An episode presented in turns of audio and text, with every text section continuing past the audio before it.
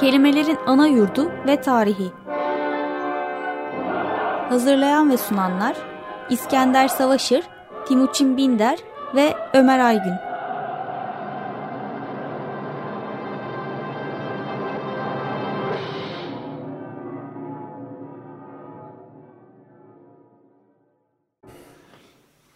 İyi akşamlar. Bir yayın döneminin sonunda kelimelerin ana yurdu ve tarihi programının sonuna vardık. Valla sonlar üzerine konuşmayı pek sevmiyorum. Başlangıçlar üzerine konuşmayı da aslında pek sevmiyorum. İşte bir şeylere başlanır ne yapılıyorsa yapılır. Yapılacak olan şey zaten yapılır. Biten de bittiği için bitmiştir gibi böyle totolojilerle idare ediyorum. Hani ne yapmaya çalıştığın değerlendirilmesi zaten pek bize düşmezmiş gibi geliyor. Belki çok kabaca elbette dili bir araç gibi mütalaa etmek, bir araç gibi telakki etmek hep yaptığımız bir şey ve dille kurulabilecek en belki makul ilişkilerden biri de ama bir an için onun araçsallığını askıya alıp bir hafıza olarak da başvurulabileceğini düşündüğümüzde bir anlamda kelimelerin saydamlığını kaybetmeye zorladığımızda onları bizim irademizin dolaysız ifadeleri gibi görmeyip kendine ait bir dirençleri, bir ifadeleri olduğunu düşünmeye başladığımızda bence düşünce içinde yeni bir derinlik açılmış oluyor gibi bir şey söyleyebilirim. Ama bunun ötesinde sözü Timuçin'e bırakmayı tercih edeceğim. Zaten programı büyük ölçüde o götürdü. Ha, dil konusunda ben e, yani dille uğraşırken sanki böyle çok uzun süreler yaşayan bir arkadaşla konuşuyormuş gibi hissediyorum kendimi. Yani biz nasıl böyle 60-70 yıl yaşıyoruz. Bu kişi böyle binlerce yıl yaşıyor ve birçok hikayesi var. Parça parça birçok hikayesi var. Birçok yolculuğa işaret eden bir yığın hikayesi var. Ben dile biraz böyle yaklaşıyorum. Bana yani değişik yolculardan birçok e, ipuçları sunabilecek bir şey olarak bakıyorum. Yani kendim hakkında, yaşadığım yer hakkında, diğerleri hakkında. Çünkü dilin şöyle bir özelliği var. Tıpkı genler gibi yani bizim aslında biraz dışımızda. Dili yaparken hepimizin bir parça katkısı var ama hepimizden bağımsız bir şekilde yol alan bir şey değil. Dolayısıyla bize kontrolümüzün dışında çeşitli fikirler öne sürebiliyor.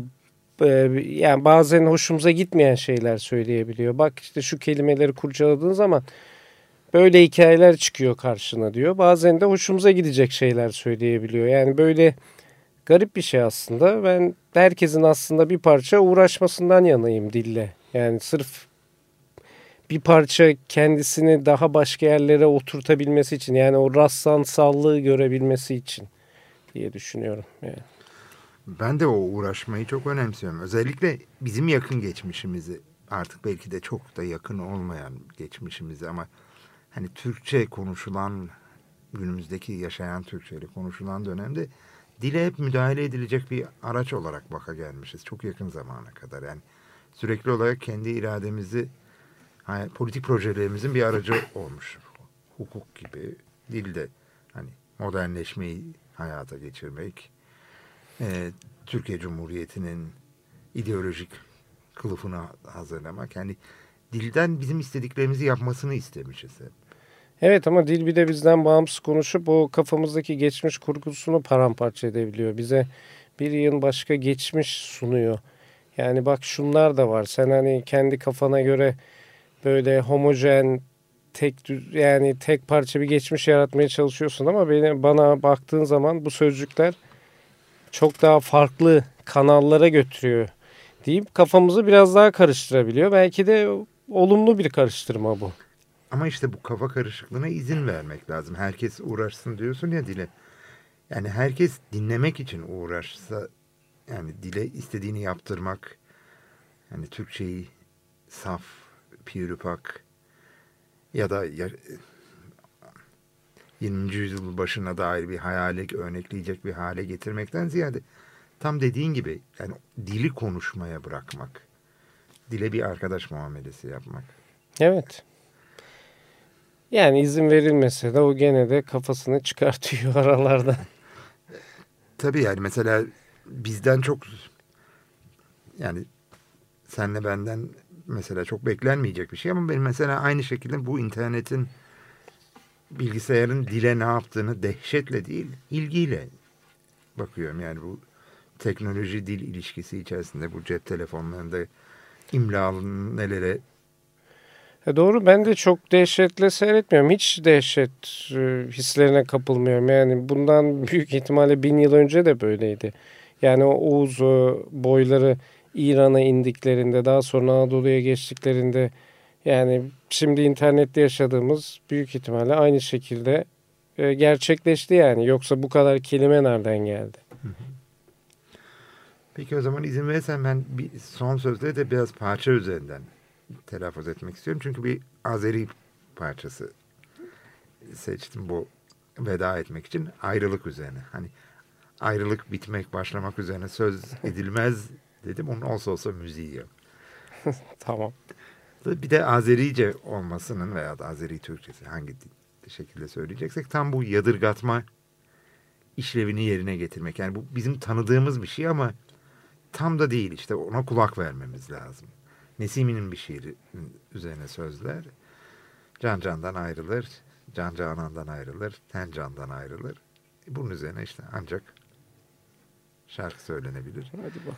Belki başka bir yerde, başka yollarda bazı dinleyicilerle kesişir yollarımız.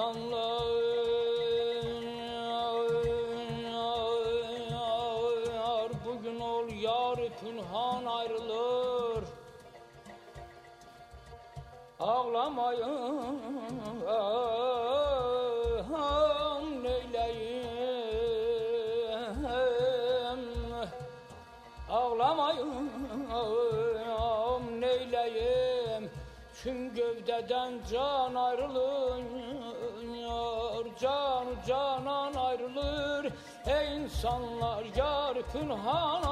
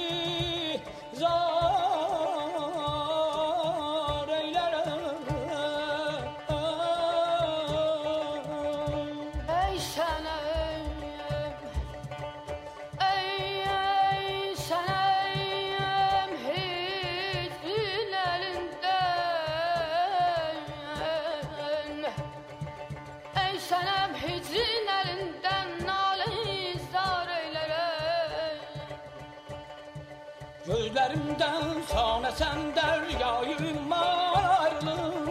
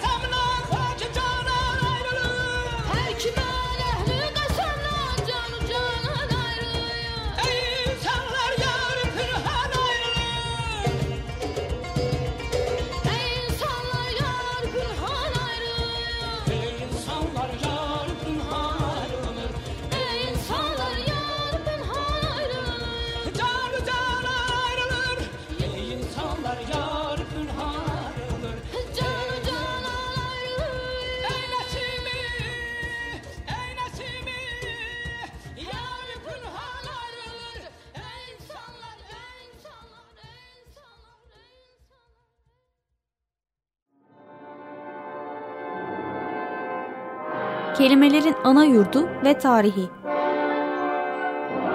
Hazırlayan ve sunanlar İskender Savaşır, Timuçin Binder ve Ömer Aygün.